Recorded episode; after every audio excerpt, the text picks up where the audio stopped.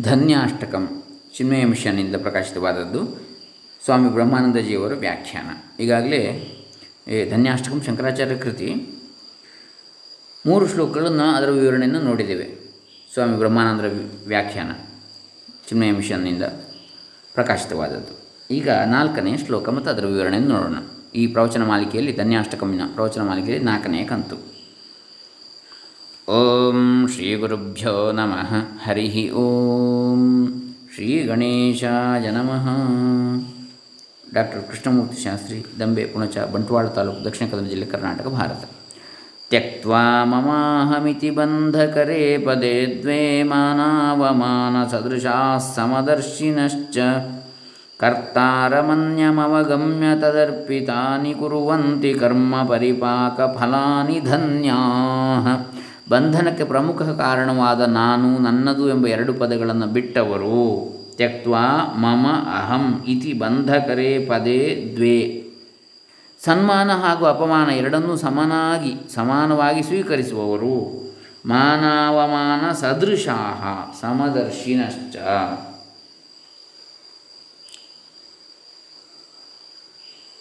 ಪಶು, ಪ್ರಾಣಿ, ಬಂಧು, ಮಿತ್ರ, ಶತ್ರು ಎಲ್ಲರಲ್ಲಿಯೂ ಪರಮಾತ್ಮನನ್ನೇ ಕಾಣುವ ಸಮದೃಷ್ಟಿಯುಳ್ಳವರು. ಕರ್ತಾರಂ ಅನ್ಯಂ ಅವಗಮ್ಯ ತದರ್ಪಿತಾನಿ. ತನ್ನ ಮೂಲಕ ಕಾರ್ಯ ಮಾಡುತ್ತಿರುವವನು ಫಲವನ್ನು ಆ ಭಗವಂತನಿಗೆ ಅರ್ಪಿಸಿ ಯಾರು ಬದುಕುತ್ತಿದ್ದಾರೋ ಅವರೇ ಧನ್ಯರು.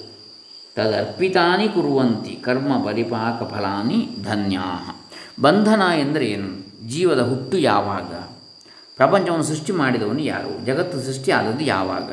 ನಮ್ಮ ಜೀವನದ ಅರ್ಥವೇನು? ನನಗೆ ಮುಕ್ತಿ ಎಂದು ದೈವ ಸಾಕ್ಷಾತ್ಕಾರವನ್ನು ಮಾಡಿಕೊಳ್ಳುವ ರೀತಿ ಹೇಗೆ? ಎಂಬ ಈ ರೀತಿಯ ಪ್ರಶ್ನೆಗಳು ಪ್ರತಿಯೊಬ್ಬರನ್ನು ಕಾಡುತ್ತಿರುತ್ತದೆ. ಈ ಎಲ್ಲ ಪ್ರಶ್ನೆಗಳಿಗೆ ಈ ನಾಲ್ಕನೇ ಶ್ಲೋಕದಲ್ಲಿ ಭಗವತ್ಪಾದರು ಎಲ್ಲರಿಗೂ ಮನದಟ್ಟಾಗುವಂಥ ಉತ್ತರವನ್ನು ಕೊಡ್ತಾರೆ. ನಿಜ ಸ್ವರೂಪದಲ್ಲಿ ನಾನು ಸರ್ವವ್ಯಾಪಕವಾದ ಆನಂದ ಸ್ವರೂಪ ಆತ್ಮ. ನಿಜ ಸ್ವರೂಪದಲ್ಲಿ ನಾನು ಸರ್ವವ್ಯಾಪಕವಾದ ಆನಂದ ಸ್ವರೂಪ ಆತ್ಮ. ಬೆಳಿಗ್ಗೆ ನಾವು ಹೇಳುವಾಗ ಮನಸ್ಸಿನ ರಜೋಗುಣವೆಂಬ ಮನಸ್ಪಂದನಕ್ಕೆ ಸಿಲುಕಿ, ದೇಹ, ಮನಸ್ಸು, ಬುದ್ಧಿಗಳೆಂಬ ಪ್ರಕೃತಿಯಲ್ಲಿ ತಾದಾತ್ಮ್ಯ ಹೊಂದಿ, ದೇಹ ಪರಿಮಾಣ ನಾನು ಎಂದು ತಪ್ಪು ತಿಳಿಯುವುದು. ಈ ತಪ್ಪು ತಿಳುವಳಿಕೆ ಜೀವದ ಜನನ. ಅರ್ಥಾತ್ ಜೀವಕ್ಕೆ ಜನನವಿಲ್ಲ, ಜೀವವೆಂಬುದು ಹುಟ್ಟುವುದಲ್ಲ, ಮನಸ್ಪಂದನವೇ ಬಂಧನವೆಂದು ತಿಳಿದರೆ ಸಾಕು. ಈ ದೇಹ ತ, ಈ ದೇಹ ತಾದಾತ್ಮ್ಯ ಭಾವವೇ, ದೇಹವೇ ತಾನೆಂಬ ಭಾವವೇ ನಮ್ಮನ್ನು ಪರಮಾತ್ಮನೆಂದು ಬೇರ್ಪಡಿಸುವಂಥದ್ದು. ಬೆಳಿಗ್ಗೆ ಎದ್ದು ದೇಹ ನಾನು ಎಂದು ಒಪ್ಪಿಕೊಂಡ ಮೇಲೆ ಜಗತ್ತು ಬೇರೆಯಾಗುವುದು. ಜಗತ್ತಿನಲ್ಲಿ ನನಗಿಂತ ಬೇರೆ ಕಾಣುವ ವಸ್ತುಗಳನ್ನು ನನ್ನದು ಎಂದು ಗ್ರಹಿಸುವುದು.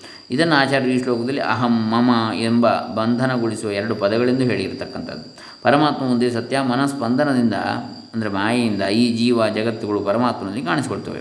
ಜೀವ ಹಾಗೂ ಜಗತ್ತು ಇವೆರಡಕ್ಕೂ ಪರಮಾತ್ಮನನ್ನು ಬಿಟ್ಟು ಸ್ವತಂತ್ರ ಅಸ್ತಿತ್ವವಿಲ್ಲ ಉದಾಹರಣೆಗೆ ಕನಸಿನ ಪ್ರಪಂಚದಂತೆ. ಎಚ್ಚರದ ಕನ ಮನಸ್ಸೇ ಕನಸಿನವನ್ನು ಹಾಗೂ ಕನಸಿನ ಜಗತ್ತು ಎಂದು ಕಾಣಿಸಿಕೊಳ್ಳುವುದು. ಕನಸಿನಲ್ಲಿ ಇರುವ ತನಕ ಈ ಅಹಂ ಮಮ ಎರಡೂ ಸತ್ಯವೇ. ಪ್ರಬೋಧೇ ಸತಿ ಅಸದ್ಭವೇತ್. ಕನಸಿನಿಂದ ಎದ್ದ ತಕ್ಷಣದಲ್ಲಿ ಇವೆರಡೂ ಸುಳ್ಳು ಎಂಬ ಅರಿವಾಗುವುದು. ಇದೇ ರೀತಿ ಎಚ್ಚರದಲ್ಲಿ ಕನ, ಮನಸ್ಸು ಕುಣಿದಾಗ ನಾನು ನನ್ನದು ಎಂಬ ಬಂಧನಗಳನ್ನು ನಾವಾಗಿ ಮಾಡಿಕೊಳ್ಳುವುದು. ಆದರೆ ಇದು ಸತ್ಯವಲ್ಲ. ಇವೆರಡನ್ನು ತ್ಯಜಿಸುವ ಬಗೆ ಹೇಗೆ? ಅಹಂ ಮಮ ಎರಡನ್ನು, ನಾನು ನನ್ನದು. ದೇಹ ತಾದಾತ್ಮ್ಯವನ್ನು ಆತ್ಮಚಿಂತನೆಯ ಮೂಲಕ ತ್ಯಜಿಸುವುದು ಒಂದೇ ದಾರಿ. ದೇಹವೇ ತಾನೆಂಬುದನ್ನು ಆತ್ಮ ತಾನು ಅಂತೇಳಿ ತಿಳಿಯುವಂಥದ್ದೇ ದಾರಿ. ದೇಹವೇ ನಾನೆಂಬುದನ್ನು ಬಿಟ್ಟು ಬಿಟ್ಟು ಆತ್ಮಚಿಂತನೆ ಮೂಲಕ. ಆತ್ಮವೇ ನಾನು ಅಂತೇಳಿ ಅರ್ಥಾತ್ ಮನಸ್ಪಂದನವೇ ಬಂಧನವಾದರೆ ಮನಸ್ಸಿನ ಪ್ರಶಾಂತತೆಯೇ ಮೋಕ್ಷ. ಮುಕ್ತಿ ಎಂಬುದು ಮನದ ಸಂಸ್ಥಿತಿಯೇ ಬೇರಲ್ಲ ರಕ್ತಿ ವಿಪರೀತವಾ, ರಕ್ತಿ ವಿಪರೀತವದ ಕಾಗದಿರೆ ಮುಕ್ತಿ. ಯುಕ್ತಿಯಿಂ ಕರ್ಣಚೇಷ್ಟಿತವತಿದ್ದುತೆ ಶಮೀಪ ಶಕ್ತಿವಂತನೆ ಮುಕ್ತ ಮಂಕುತಿಮ್ಮ.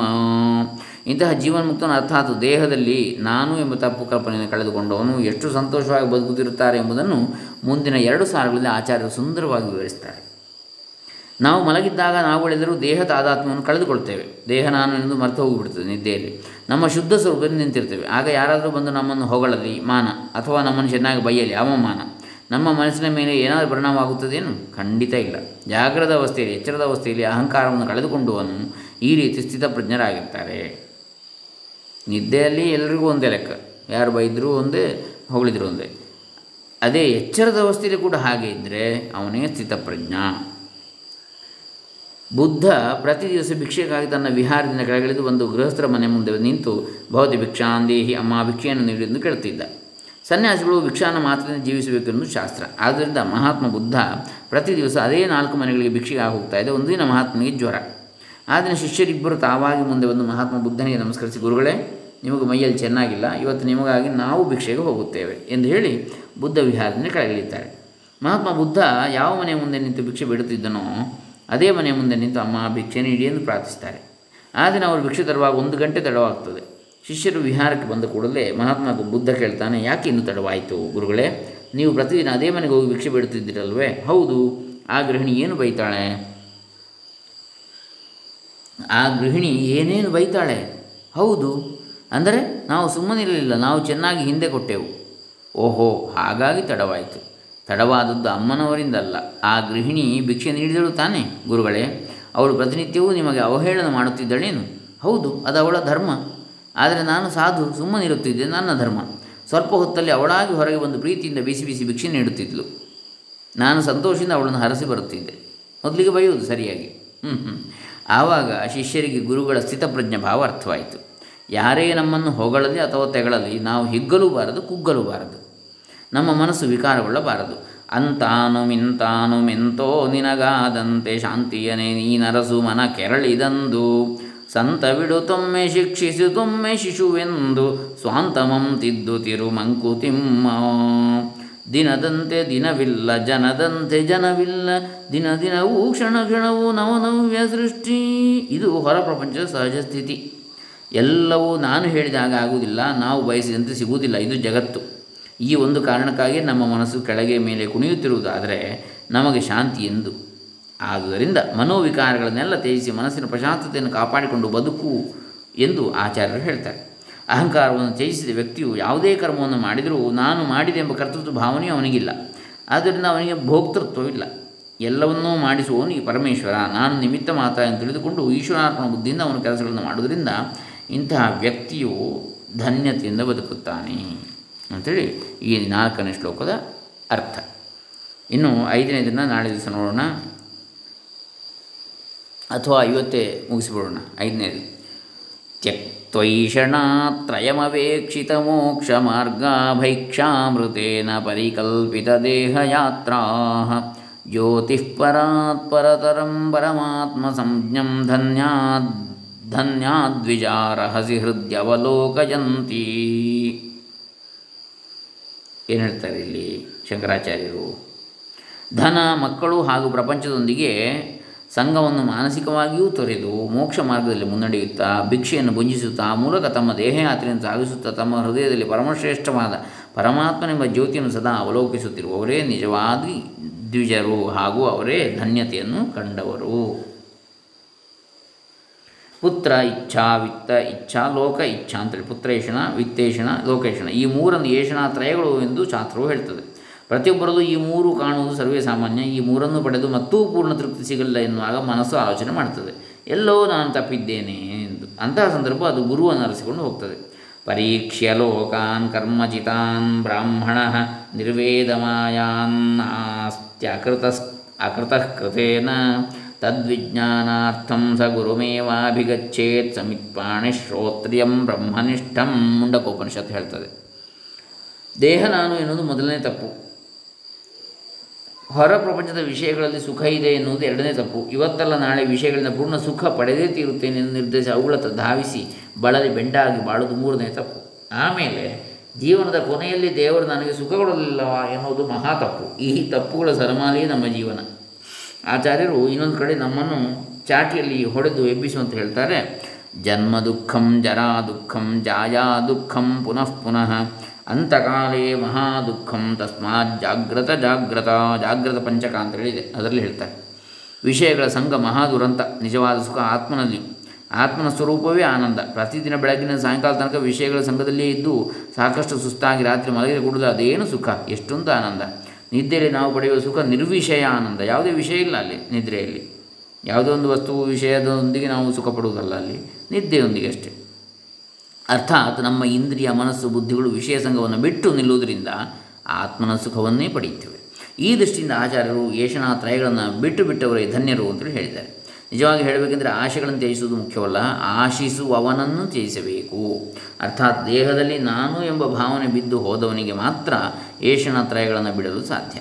ಅವನಿಗೆ ಮೋಕ್ಷ ಮಾರ್ಗವನ್ನು ಅನುಸರಿಸಲು ಅರ್ಹತೆ ಸಿಗ್ತದೆ. ಅವನ ಜ್ಞಾನೋತ್ತರ ಜೀವನದಲ್ಲಿ ಊಟ, ತಿಂಡಿ, ನಿದ್ರೆ, ಸ್ನಾನ ಇವೆಲ್ಲ ದೇಹ ಪೋಷಣೆಗಾಗಿ ಮಾತ್ರ. ಜೀವನದ ಪ್ರತಿಕ್ಷಣವೂ ಅವನು ಆತ್ಮಚಿಂತನೆಯನ್ನು ಮಾಡುತ್ತಿರ್ತಾನೆ ನಮ್ಮ ದೇಶದಲ್ಲಿ ಆಗಿ ಹೋದ ಸಂತಶ್ರೇಷ್ಠರು ದಾಸವರೇಣ್ಯರು, ಮಹಾತ್ಮರು ಈ ರೀತಿಯಲ್ಲೇ ಪರಮಾತ್ಮನ ಲೀಲೆಗಳನ್ನು ಹೇಳುತ್ತಾ, ಕೇಳುತ್ತಾ ಪಾರಮಾರ್ಥಿ ಗ್ರಂಥಗಳನ್ನು ಬರೆಯುತ್ತಾ ಹೊಟ್ಟೆಪಾಡಿಗಾಗಿ ಭಿಕ್ಷಾವೃತ್ತಿಯನ್ನು ಅವಲಂಬಿಸಿಕೊಂಡು ಆನಂದದಿಂದ ಬದುಕಿದರು. ಹೈದರಾಬಾದ್ನ ನಿಜಾಮನೊಬ್ಬ ಶ್ರೀ ತ್ಯಾಗರಾಜರನ್ನು ತನ್ನ ಆಸ್ಥಾನಕ್ಕೆ ಬಂದು ಹಾಡು ಹೇಳುವಂತೆ ಆಹ್ವಾನಿಸ್ತಾನೆ. ಹೆಚ್ಚಿನ ಹಣವನ್ನು ಕೊಡುತ್ತೇನೆಂದು ಪ್ರಲೋಭನೆಗೊಳಿಸುತ್ತಾನೆ ಸಂತ ಶ್ರೀ ತ್ಯಾಗರಾಜರು ಅವನ ಆಮಂತ್ರಣವನ್ನು ಮನ್ನಿಸುವುದಿಲ್ಲ. ಅವರು ತಮ್ಮ ಮನಸ್ಸಿಗೆ ಕೇಳಿಕೊಳ್ತಾರಂತೆ. ನಿಧಿ ಸುಖಮ ಶ್ರೀರಾಮುಲ ಸನ್ನಿಧಿ ಸುಖಮ. ಅರ್ಥಾತ್ ಹೇ ಮನಸ್ಸೇ, ನಿನಗೆ ಅಶಾಶ್ವತವಾದ ನಿಧಿ ಎಂಬ ಹಣ ಬೇಕೋ ಅಥವಾ ಶಾಶ್ವತ ಸುಖವೆಯೋ ಶ್ರೀರಾಮನ ಸನ್ನಿಧಿ ಬೇಕೋ? ಅವರ ಮನಸ್ಸು ಶ್ರೀರಾಮನ ಶ್ರೀ ಚರಣಗಳಲ್ಲಿ ನಿಂತಿತು. ಹಣದ ಪ್ರಲೋಭನೆಗೆ ಜಗ್ಗಲಿಲ್ಲ. ಇಂಥವರಲ್ಲೂ ಧನ್ಯರು ಅಂತೇಳಿ ಇಲ್ಲಿ ಶಂಕರಾಚಾರ್ಯರು ಹೇಳ್ತಾ ಇದ್ದಾರೆ. ಇದು ಐದನೇ ಶ್ಲೋಕದ ಅರ್ಥ. ಹೀಗೆ ಆರು, ಏಳು, ಎಂಟು, ಒಂಬತ್ತು ಶ್ಲೋಕಗಳಿವೆ. ಏನು ಹೇಳ್ತಾರೆ ಆರನೇ ಶ್ಲೋಕದಲ್ಲಿ? ನಾ ಸನ್ನ ಸನ್ನ ಸದ ಸನ್ನ ಮಹನ್ನ ಚಾಣು, ನ ಸ್ತ್ರೀ ಪುಮಾನ್ನ ಚ ನಪುಂಸಕಮೇಕ ಕಬೀಜಂ. ಯೈರ್ಬ್ರಹ್ಮ ತತ್ಸಮುಪಾಸಿತಮೇಕ ಚಿತ್ತೈ ಧನ್ಯಾವಿರೇಜುರಿತರೇ ಭವಪಾಶಬದ್ಧ ನಮ್ಮ ಅಂತಃಕರಣಕ್ಕೆ ಗೋಚರವಾಗುವ ವಸ್ತುಗಳು ಸತ್ ಎಂದರೆ ಇರುವುದು, ಅಸತ್ ಎಂದರೆ ಇಲ್ಲದಿರುವುದು ಸದಸತ್ ಎಂದರೆ ಇದ್ದು ಮತ್ತು ಇಲ್ಲದಿರುವುದು ಎಂಬುದಾಗಿ ಮೂರು ವಿಧಗಳಾಗಿರ್ತವೆ ಆದರೆ ಪರಬ್ರಹ್ಮ ತತ್ವವು ಈ ಮೂರು ಭಾಗಗಳಿಗೆ ಅತೀತವಾಗಿ ಅವ್ಯಕ್ತವಾಗಿರ್ತದೆ ಅದು ದೊಡ್ಡದೂ ಅಲ್ಲ, ಸಣ್ಣದೂ ಅಲ್ಲ, ಸ್ತ್ರೀಯೂ ಅಲ್ಲ, ಪುರುಷನೂ ಅಲ್ಲ, ನಪುಂಸಕನೂ ಅಲ್ಲ ಎಂಬುದಾಗಿ ಈ ರೀತಿಯಾಗಿ ಒಂದೇ ಆಗಿರುವ ಪರಬ್ರಹ್ಮನನ್ನು ಉಪಾಸನೆ ಮಾಡುತ್ತಿರುವ ಶಾಂತರಾಗಿರುವವರೇ ಧನ್ಯರಾಗಿ ವಿರಾಜಿಸುತ್ತಿದ್ದಾರೆ. ಉಳಿದವರೆಲ್ಲರೂ ಸಂಸಾರದ ಸಂಕೋಲೆಯಿಂದ ಬಂಧಿತರಾಗಿದ್ದಾರೆ. ಸತ್ ಮತ್ತು ಅಸತ್ತು ಇದು ಎರಡೂ ಮನಸ್ಸಿನ ವೃತ್ತಿಗಳು. ನನಗೆ ಗೊತ್ತಿದೆ ಎಂದೆನ್ನುವುದು ಸತ್ ವೃತ್ತಿ. ನನಗೆ ಗೊತ್ತಿಲ್ಲ ಎಂದೆನ್ನುವುದು ಅಸತ್ ವೃತ್ತಿ. ಆತ್ಮತತ್ವವು ಎರಡೂ ವೃತ್ತಿಗಳನ್ನು ಬೆಳಗುವ ಜ್ಯೋತಿ. ಆದ್ದರಿಂದ ಆತ್ಮನು ಮನಸ್ಸು, ಬುದ್ಧಿಗೆ ವಿಷಯವಲ್ಲ. ಇದು ಒಂದರ್ಥ. ಇನ್ನೊಂದು ದೃಷ್ಟಿಯಿಂದ ಎಚ್ಚರ ಹಾಗೂ ಕನಸು ಈ ಎರಡು ವಸ್ತುಗಳು ಮನಸ್ಸಿಗೆ ಕಾಣುವಂಥದ್ದು. ಆದ್ದರಿಂದ ಇವೆರಡೂ ಸದ್ವೃತ್ತಿಗಳು. ನಿದ್ದೆ ಎನ್ನುವ ಅನುಭವ ನನಗೇನು ಗೊತ್ತಿಲ್ಲ. ಇದು ಅಸದ್ವೃತ್ತಿ. ಆತ್ಮನ ಅವಸ್ಥಾತ್ರಯ ಸಾಕ್ಷಿ, ಅರ್ಥಾತ್ ಎಚ್ಚರ ಹಾಗೂ ಕನಸು ಸತ್ ಮಾತ್ರವಲ್ಲ, ನಿದ್ದೆ ಕೂಡ ಅಸತ್ ಕೂಡ ಆತ್ಮನ ಸ್ವರೂಪವಲ್ಲ. ದೊಡ್ಡದು ಹಾಗೂ ಸಣ್ಣದು ಇವೆರಡು ಮನಸ್ಸಿನ ವೃತ್ತಿಗಳೇ. ವೃತ್ತಿಗಳು ಸಾಕ್ಷಿಯಾಗಿರುವ ಆತ್ಮನು ದೊಡ್ಡದು ಮತ್ತು ಚಿಕ್ಕದು ಎನ್ನುವ ಎರಡು ವೃತ್ತಿಗಳಿಗಿಂತಲೂ ಬೇರೆ. ವೃತ್ತಿಗಳ ಸಾಕ್ಷಿಯಾಗಿರುವ ಆತ್ಮನು ದೊಡ್ಡದು ಹಾಗೂ ಚಿಕ್ಕದು ಎನ್ನುವ ಎರಡು ವೃತ್ತಿಗಳಿಗಿಂತಲೂ ಬೇರೆ. ಆತ್ಮನು ಗಂಡು ಅಲ್ಲ, ಹೆಣ್ಣು ಅಲ್ಲ, ಪ್ರಾಣಿಯೂ ಅಲ್ಲ, ಗಿಡ, ಮರವೂ ಅಲ್ಲ, ಯಾಕಂದರೆ ಇದೆಲ್ಲವೂ ಮನಸ್ಸಿಗೆ ವಿಷಯವಾಗಿ ಕಾಣುವಂಥವುಗಳೇ. ಆತ್ಮನು ಮನಸ್ಸಿನ ಹಿಂದಿರುವ ಜ್ಯೋತಿ, ಮನಸ್ಸು, ಬುದ್ಧಿ ಎದ್ದ ಮೇಲೆ ಕಾಣುವಂಥವು. ಎಲ್ಲವೂ ಪ್ರಕೃತಿ, ಮನಸ್ಸು ಮತ್ತು ಬುದ್ಧಿ ಎದ್ದ ಮೇಲೆ ಕಾಣುವುದೇ ಪ್ರಕೃತಿ. ಆತ್ಮ ಇವೆಲ್ಲ ಮಲಗಿದ್ದಾಗಲೂ ಕಾಣುವಂಥದ್ದು ಅದೇ ಆತ್ಮ, ಮನಸ್ಸು, ಬುದ್ಧಿ ಮಲಗಿದ್ದಾಗ. ಆತ್ಮನು ಪ್ರಕೃತಿಗೆ ಆಧಾರವಾದ ಪುರುಷ. ಹೀಗೆ ಸಾಕ್ಷಿ ಸ್ವರೂಪನಾದ ಬ್ರಹ್ಮನಲ್ಲಿ ನೆಲೆ ನಿಂತು ಅನುಭವಕ್ಕೆ ಸಿಗುವ ಎಚ್ಚರ ಕನಸುಗಳೆಂಬ ಮೂರು ಅವಸ್ಥೆಗಳು ಮಾಯಾಮಯವೆಂದು ಸ್ಪಷ್ಟವಾಗಿ ತಿಳಿದುಕೊಂಡವರೇ, ಧನ್ಯರು ಉಳಿದವರೆಲ್ಲ ಮಾಯಾಮಯ ಪ್ರಪಂಚದಲ್ಲಿ ಮಾಯೆಯ ಬಲೆಗೆ ಸಿಕ್ಕಿಕೊಂಡು ತೊಳೆದಾಡುತ್ತಿರುವವರೇ ಅಜ್ಞಾನ ಪಂಕ ಪರಿಮಗ್ನಮಪೇತ ಸಾರಂ ದುಃಖಾಲಯಂ ಮರಣ ಜನ್ಮ ಜರಾವಸಕ್ತಂ ಸಂಸಾರ ನಿತ್ಯಮವೇಕ್ಷ್ಯ ಧನ್ಯಾ ಜ್ಞಾನಾಸಿನ ತದವತೀರ್ಯ ವಿನಿಶ್ಚಯಂತಿ. ಈ ಪ್ರಾಪಂಚಿಕ ಸುಖವು ಅಜ್ಞಾನವೆಂಬ ಕೆಸರಿನಿಂದ ಕೂಡಿಕೊಂಡಿದೆ. ನಿಸ್ಸಾರವಾಗಿದೆ, ದುಃಖದ ಬೀಡಾಗಿದೆ, ಜನ್ಮ, ಮುಪ್ಪು, ಮರಣದಿಂದ ಒಳಗೂಡಿದೆ ಎಂಬುದನ್ನು ಮನಗೊಂಡು ಈ ಸಂಸಾರದ ಬಂಧನವನ್ನು ಬ್ರಹ್ಮಜ್ಞಾನವೆಂಬ ಖಡ್ಗದಿಂದ ಕಡಿದು ಹಾಕಲು ದೃಢ ನಿಶ್ಚಯ ಕೈಗೊಂಡಿರುವವರೇ ಧನ್ಯರು. ಸ್ಪಂದನವೇ ಮನಸ್ಸಿನ ದೌರ್ಬಲ್ಯ, ಮನಸ್ಸಿಗೆ ಕುಣಿಯುವುದರಲ್ಲಿ ಆಸಕ್ತಿ. ಮಾಯೆಯ ವಿಕ್ಷೇಪ ಶಕ್ತಿ ಎಂಬ ರಜೋಗುಣವೇ ನಮ್ಮ ಮನಸ್ಸನ್ನು ಗುಣಿಸ್ತದೆ ಈಶ್ವರ ಸರ್ವಭೂತಾನಾಂ ಹೃದಯ ಅರ್ಜುನ ತಿಷ್ಠತಿ, ಭ್ರಾಮಯನ್ ಸರ್ವಭೂತಾನಿ ಯಂತ್ರಾರೂಢಾನಿ ಮಾಯಾ ಭಗವದ್ಗೀತೆಯಲ್ಲಿ ಹೇಳಿದೆ. ಹೇಳಿದ್ದಾನೆ ಕೃಷ್ಣ. ಆದ್ದರಿಂದ ನಾವು ಹುಟ್ಟುವಾಗಲೇ ಮಾಯೆಯ ಬಲೆಗೆ ಬಿದ್ದಾಗಿದೆ. ಈಗ ದುಃಖಾಲಯವು ಜನನ ಮರಣಗಳೆಂಬ ಚಕ್ರದ ಸುಳಿಯಿಂದ ಸಿಕ್ಕಿಕೊಂಡವರು ಆದ ನಾವು ಈ ಸಂಸಾರ ಬಂಧನದಿಂದ ಬಿಡುಗಡೆಯನ್ನು ಪಡೆಯಬೇಕು. ಇದಕ್ಕೆ ಒಂದೇ ದಾರಿ, ಗುರು ಸಮೀಪಕ್ಕೆ ಹೋಗಿ ಸೇವಾಭಾವದಿಂದ ಅಲ್ಲಿದ್ದು ಸತ್ಸಂಗದಲ್ಲಿ ಶಾಸ್ತ್ರಶ್ರವಣವನ್ನು ಮಾಡಿಕೊಂಡು ಆತ್ಮಜ್ಞಾನವನ್ನು ಗಳಿಸುವುದೇ ಆಗಿದೆ, ಬೇರೆ ದಾರಿ ಇಲ್ಲ. ಆತ್ಮಜ್ಞಾನವಾಗಬೇಕಾದ್ರೆ ಚಿತ್ತಶುದ್ಧಿ ಆಗಬೇಕು. ಅಂತಃಕರಣ ಶುದ್ಧಿ, ಅದು ಚಮತ್ಕಾರವಲ್ಲ. ರಾತ್ರಿ ಹಗಲಾದರೂ, ಹಗಲಾಗುವುದರೊಳಗೆ ಯಾರ ಮನಸ್ಸು ಶಾಂತವಾಗಲಾರದು? ತತ್ವ ಸಾಕ್ಷಾತ್ಕಾರ ಚಿತ್ತಶುದ್ಧಿ ಅನಹುದು. ಚಿತ್ತಶೋಧನೆ ಮತಿ ಚಮತ್ಕಾರವಲ್ಲ.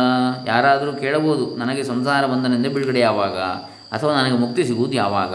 ಎಂದು ಎಲ್ಲವೂ ಮನಸ್ಸಿನ ಆಟ. ನಾವು ಹೇಳುವುದು ಯಾವಾಗ? ನಿದ್ದೆ ಪೂರ್ತಿ ಆದ ಮೇಲೆ ತಾನೇ? ನಮಗೆ ನಿದ್ದೆ ಬರುವುದು ಯಾವಾಗ? ಎಚ್ಚರದ ಅವಸ್ಥೆಯಲ್ಲಿ ಬೆಳಗಿನ ಸಾಯಂಕಾಲ ತನಕ ಅಡ್ಡಾಡಿ, ಓಡಾಡಿ, ಸುಸ್ತಾದಾಗ ನಮಗೆ ನಿದ್ದೆ ಬರುವುದು ತಾನೆ? ಇಷ್ಟು ಅರ್ಥವಾದಲ್ಲಿ ಯಾವ ಕ್ಷಣ ನಮ್ಮ ಬುದ್ಧಿಗೆ ಎಚ್ಚರ, ಕನಸು ಹಾಗೂ ನಿದ್ದೆ ಇವು ಮೂರೂ ಸುಳ್ಳು ಎಂದು ನಿಶ್ಚಯವಾಗ್ತದೋ, ಆ ಕ್ಷಣವೇ ಮುಕ್ತಿ. ಮನಸ್ಸೆಂಬ ಮರ್ಕಟನನ್ನು ವಿಚಾರವೆಂಬ ಹಗ್ಗದಿಂದ ಕಟ್ಟಿ ಹಾಕುವುದಾದರೆ ಮಾತ್ರ ಇದು ಸಾಧ್ಯ. ಇದನ್ನು ಸಾಧಿಸಿಕೊಂಡವರೇ ಧನ್ಯರು ಅಂತ ಹೇಳ್ತಾರೆ ಶಂಕರಾಚಾರ್ಯ ಇನ್ನು ಎಂಟನೇದು, ಶಾಂತೈರನನ್ಯಮತಿಭಿರ್ಮಧುರಸ್ವಭಾವೈರೇಕತ್ವ ನಿಶ್ಚಿತ ಮನೋಭಿರಪೇತ ಮೋಹೈ ಸಾಕಂ ವನೇಶು ವಿದಿತಾತ್ಮಪದಸ್ವರೂಪೈಸ್ತದ್ವಸ್ತು ಸಮ್ಯಗನಿಶಂ ವಿಮೃಶಂತಿ ಧನ್ಯಾ ಶಾಂತ ಸ್ವಭಾವದವರಾಗಿ, ಮಧುರ ಹೃದಯದವರಾಗಿ, ಏಕಾಗ್ರ ಮನಸ್ಸಿನಿಂದ ಏಕಮೇವಾದ್ವಿತೀಯವಾದ ಬ್ರಹ್ಮನ ಸ್ಥಾನವನ್ನು ಅರಿತುಕೊಂಡು ತಮ್ಮ ಮೋಹವನ್ನೆಲ್ಲ ಕಳೆದುಕೊಂಡಿರುವಂತಹ ಮಹಾತ್ಮರ ಜೊತೆಯಲ್ಲಿ ಯಾವಾಗಲೂ ಪರಮಾತ್ಮನ ಕುರಿತಾಗಿ ಉತ್ಸಾಹದಿಂದ ವಿಮರ್ಶೆಯನ್ನು ಮಾಡುತ್ತಾ ವನದಲ್ಲಿ ವಾಸಿಸುತ್ತಾ ಇರುವವರೇ ಧನ್ಯರು.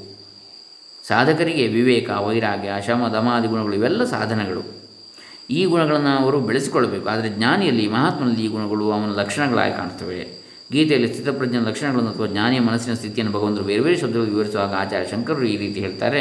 ಈ ಲಕ್ಷಣಗಳು ಜ್ಞಾನಿಯಲ್ಲಿ ಸ್ಥಿತಪ್ರಜ್ಞನಲ್ಲಿ ಸಹಜವಾಗಿ ಕಾಣುವಂಥ ಲಕ್ಷಣಗಳು. ಇವು ಸಾಧಕರಿಗೆ ಸಾಧನೆಗಳು ಎಂದು ಎಷ್ಟು ಅರ್ಥವಾದ ಮಾತು, ಅರ್ಥವತ್ತಾದ ಮಾತು.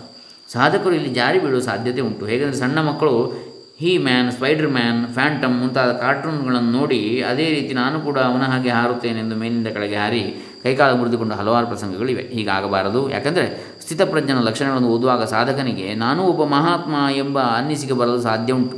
ಹಾಗಾಗದೆ ಇವೆಲ್ಲ ಲಕ್ಷಣಗಳು ನಾನು ನಿಧಾನವಾಗಿ ಬೆಳೆಸಿಕೊಳ್ಳಬೇಕಾದವು ಎಂಬ ಭಾವನೆಯಿಂದ ಓದುವುದಾದರೆ ಆವಾಗ ಸಾಧಕನು ಸುರಕ್ಷಿತವಾಗಿ ಬೆಳೆಯುತ್ತಾನೆ.